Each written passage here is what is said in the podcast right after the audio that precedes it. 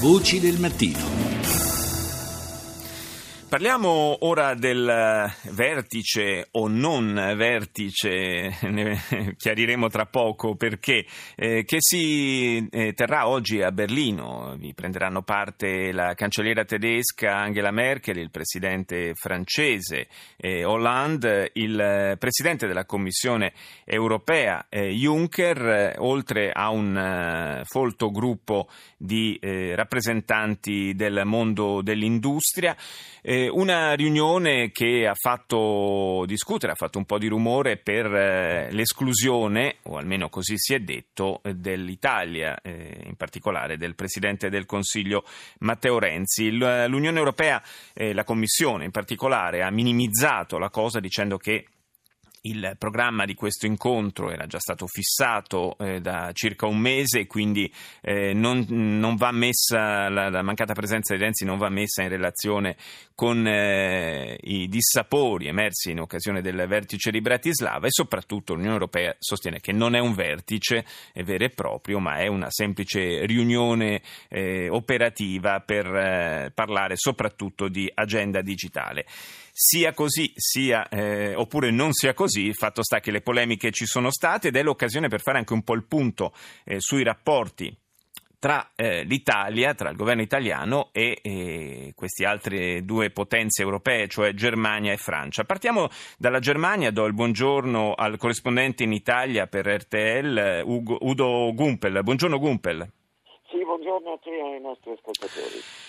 Eh, dicevo, l'occasione per fare un po' il punto sui rapporti politici e quelli tra Renzi e la cancelliera Merkel in questi mesi sono stati abbastanza ondivaghi. Ci sono stati momenti eh, di, di, grande affermazione di amicizia, di, di consonanza di propositi e, e di intenti e, e che si sono alternati a momenti invece che hanno rasentato quasi la rottura fra i due.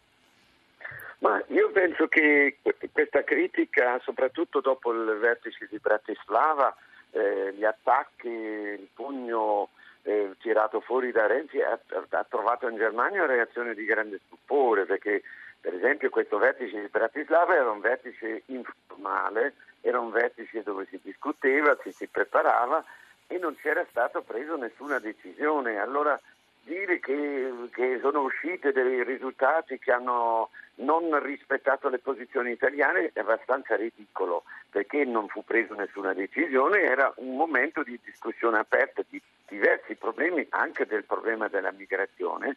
E poi soprattutto adesso questa storia dell'incontro bilaterale tra Francia e Germania, eh, a Renzi fosse sfuggito che tra Francia e Germania c'è una una necessità e soprattutto una lunghissima storia di vertici bilaterali, i governi si incontrano ogni tot di mesi, fanno gli interi governi, fanno le riunioni e questo peraltro mi pare che l'ottavo, nono vertice tra la Germania e la Francia in questo senso, perciò è veramente abbastanza incomprensibile, tranne che naturalmente a livello ufficiale non c'è quasi nessuna reazione sì. perché non si vuole guastare ma naturalmente noi corrispondenti abbiamo il forte sospetto che abbia in realtà finalità di politica interna, che, che adesso Renzi vuole posizionarsi un po' anti-europeo oppure campione del nazionalismo per prendere qualche voto in più al referendum.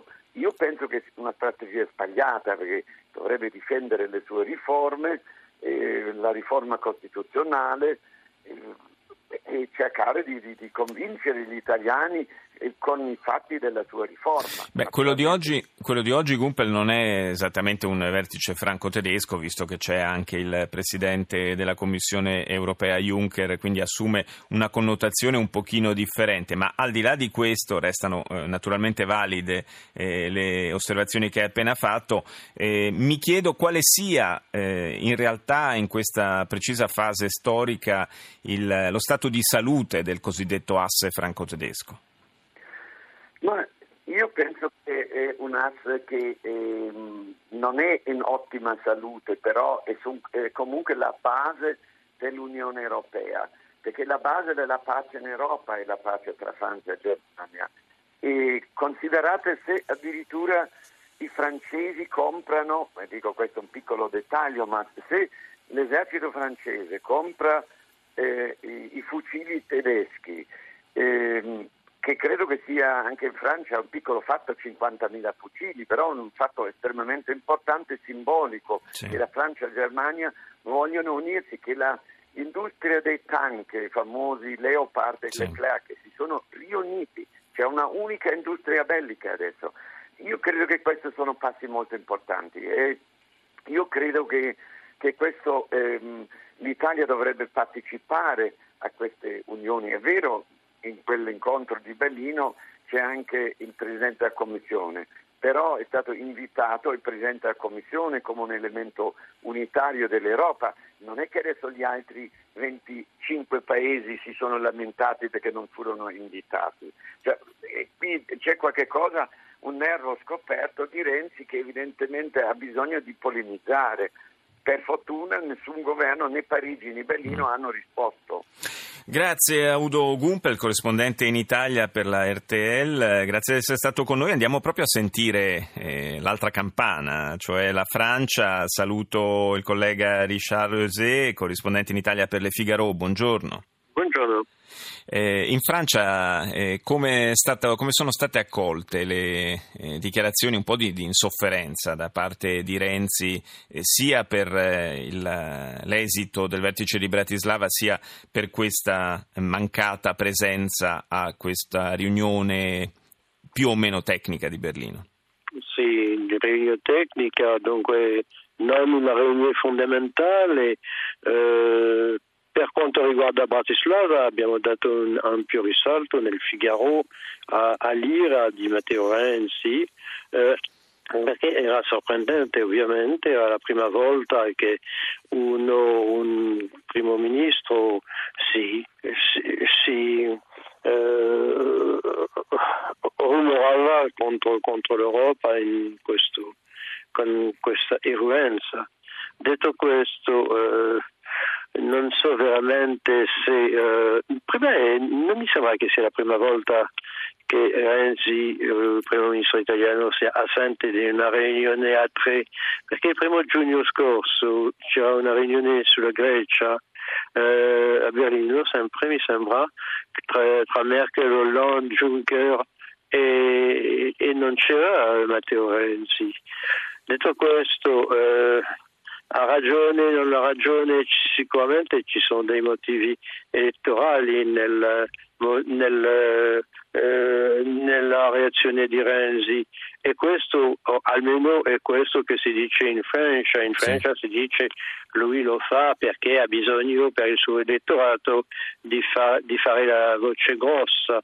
Eh, sicuramente questi atteggiamenti dopo il 4 di dicembre eh, spariranno. Ma non ci può essere anche una volontà da parte del governo italiano una, nella fase in cui si prepara l'uscita eh, della Gran Bretagna dall'Unione Europea di sostituire in qualche modo eh, Londra in una eh, sorta di, di eh, vertice di direttorio, di triunvirato europeo? Sì.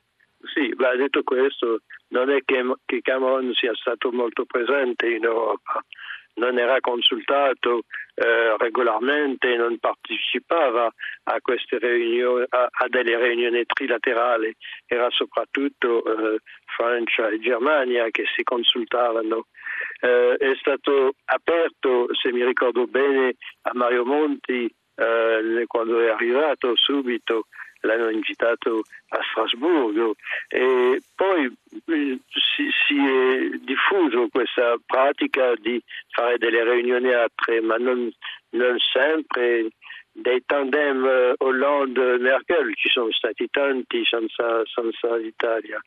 Detto questo, eh, sì, ha ragione Neresi di rumorare, eh, o non ha ragione in Francia, eh, ripeto, eh, lo vedono in periodo elettorale, dicono beh li passerà, riconsidereremo le nostre posizioni dopo le elezioni. Beh, le, considerazioni di politica interna in chiave elettorale, sia pure a, eh, a termi, con un termine un pochino più lontano nel tempo, certamente non sono assenti neanche nella mente dei leader di Germania e Francia, visto che eh, sono entrambi in grande difficoltà dal punto di vista dei sondaggi.